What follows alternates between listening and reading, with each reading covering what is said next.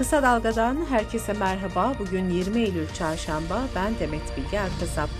Gündemin öne çıkan gelişmelerinden derleyerek hazırladığımız Kısa Dalga bültene başlıyoruz. Cumhurbaşkanı Recep Tayyip Erdoğan, Birleşmiş Milletler 78. Genel Kurulu için gittiği New York'ta Amerikan PBS kanalının sorularını yanıtladı.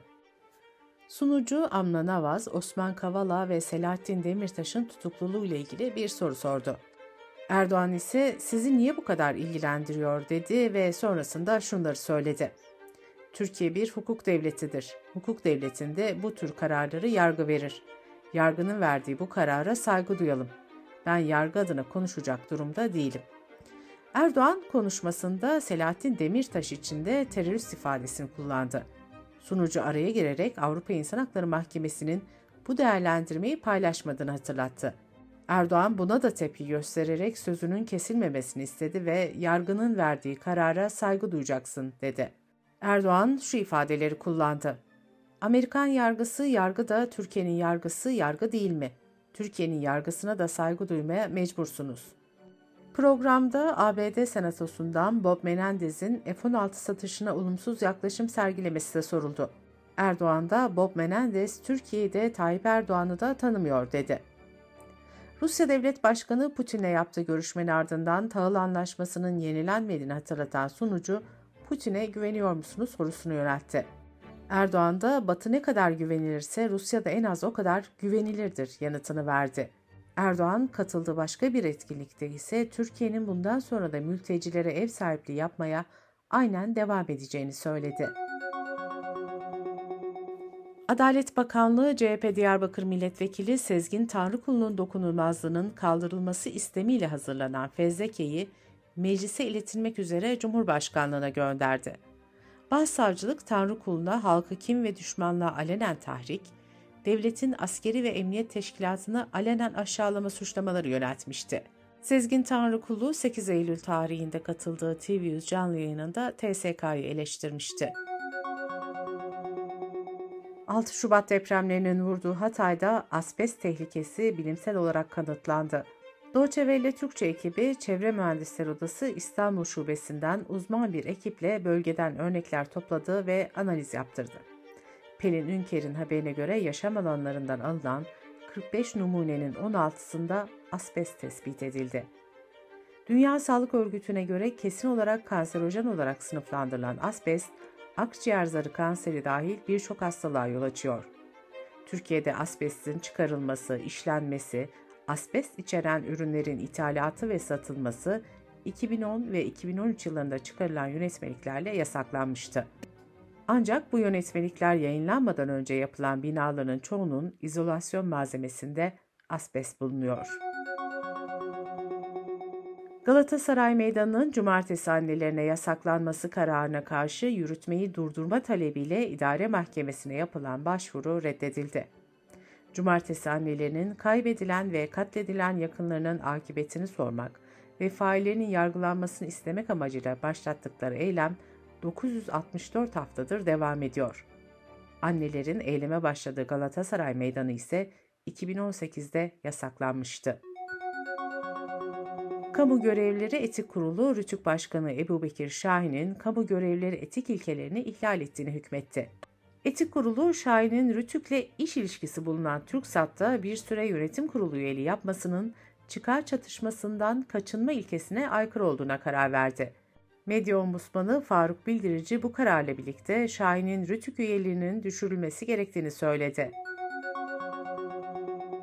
İstanbul'da barajlardaki doluluk oranları azalmaya devam ediyor. Önceki gün %25 civarında olan doluluk oranı bu seviyenin de altına düştü.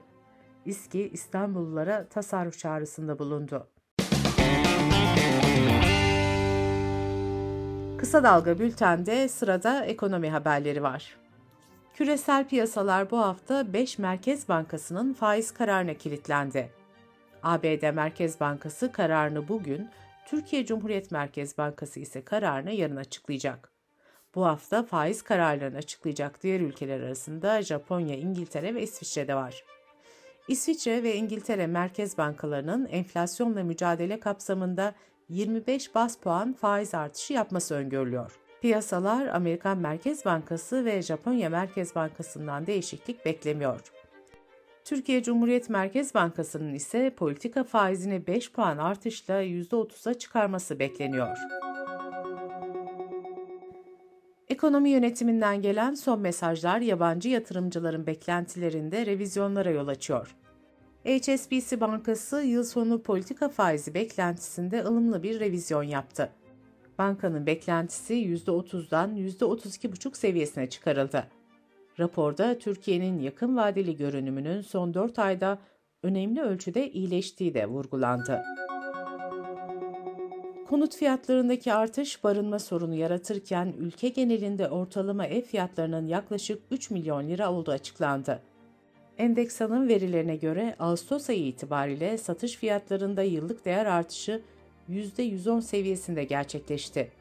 İstanbul'da bir evin ortalama fiyatı 4 milyonu aşmış durumda. Ankara'da ortalama fiyat 2 milyon 300 bin civarında olurken İzmir'de ise 3 milyon 600 bin civarında. İnşaat Mühendisleri Odası Sinop Şube Başkanı Tunay Topal ise 100 metrekare 2 artı 1 dairenin fiyatının yaklaşık 4 milyon lira olduğunu söyledi. Topal, memur, işçi ve asgari ücretlerin ev almasının hayal olduğunu da belirtti. Üniversite öğrencilerinin de barınma sorunu devam ediyor. Ev sahipleri kiraları artırırken özel yurt ve pansiyonların da kendi aralarında anlaşarak fiyat belirlediği ortaya çıktı. Rekabet Kurulu Giresun'da 4 özel kız öğrenci yurdu ve pansiyon hakkında soruşturma başlattı. Dış politika ve dünyadan gelişmelerle bültenimize devam ediyoruz.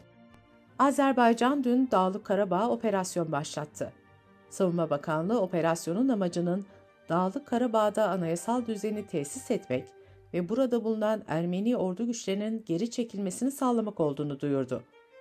Bakanlık, Rusya'nın Barış Gücü Komutanlığı'nın ve Türkiye-Rusya İzleme Merkezi liderliğinin durumdan haberdar edildiğini kaydetti.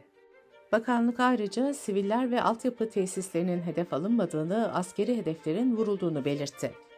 2020 yılında 44 gün süren savaş sonrasında Azerbaycan 1994'ten beri Ermenistan'ın elinde bulunan Dağlık Karabağ'a çevreleyen tüm bölgeleri almıştı. 2020'de ateşkes görüşmelerine Rusya öncülük etmişti. Laçin koridorunun güvenliği de Rus barış güçlerinin kontrolüne verildi. Ateşkes anlaşmasına göre insanların ve malların serbest dolaşımı bu koridor üzerinden sağlanacaktı. Ancak Bakü, Ermenistan'ın bu koridoru yasa dışı gruplara silah tedariki ve yasa dışı madencilik faaliyetleri için kullandığını iddia etti ve geçen Aralık ayında koridoru fiilen kapattı.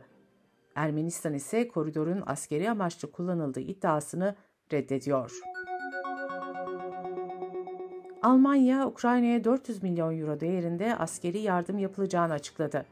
Yardımın içeriği patlayıcı mühimmat, havan topu, mayın füzesi gibi ek cephaneden oluşuyor.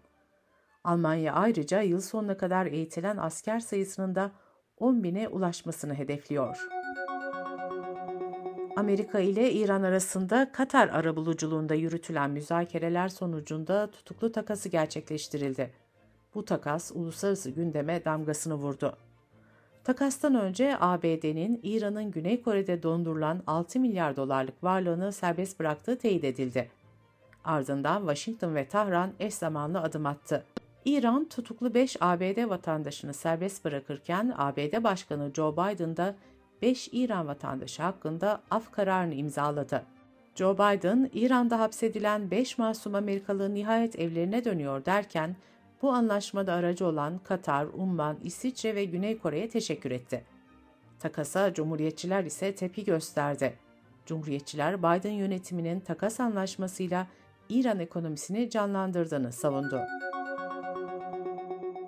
Haftada 4 gün çalışma projesi Almanya'da da denenecek. En az 50 şirketin projeye katılması hedefleniyor. Aynı proje daha önce İngiltere'de de uygulanmıştı. İngiltere'de projeye katılan 61 şirketten 56'sı haftada 4 gün çalışma sistemini sürdüreceklerini belirtti. Deneme sürecinde çalışanlar arasında rapor alanların oranının %65 azaldığı belirtildi. İşten ayrılanların oranı da %57 düştü. Bültenimizi kısa dalgadan bir öneriyle bitiriyoruz. Mimarlar Odası Ankara Şubesi'nden Yüksek Mimar Nihal Evirgen, deprem bölgesinin yeniden inşa sürecini Esra Tokat'a anlatıyor. Esra Tokat'ın söylesini kısa dalga.net adresimizden ve podcast platformlarından dinleyebilirsiniz.